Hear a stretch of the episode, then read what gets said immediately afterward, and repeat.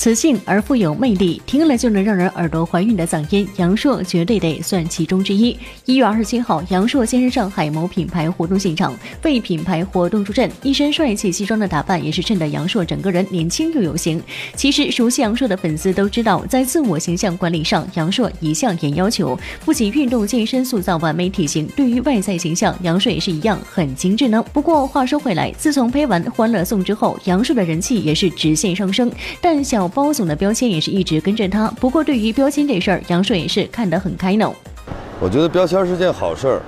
因为有了标签，说明大家认可你。我希望以后会给大家带来更多更好的作品，然后有更多的标签。拍完《欢乐颂》之后，杨烁和刘涛什么时候能再合作，一直是粉丝们翘首以盼的事情。这样的机会马上就到了，在接下来的这部戏中，想说杨烁和刘涛这二次合作，默契度自然也是杠杠的。后期当然是有了，因为已经拍了几部戏了嘛。呃，火花这部戏不多，摩擦倒是很多，因为我们俩演了一个演了一对这种离异的夫妻，还没享受够呢就离了。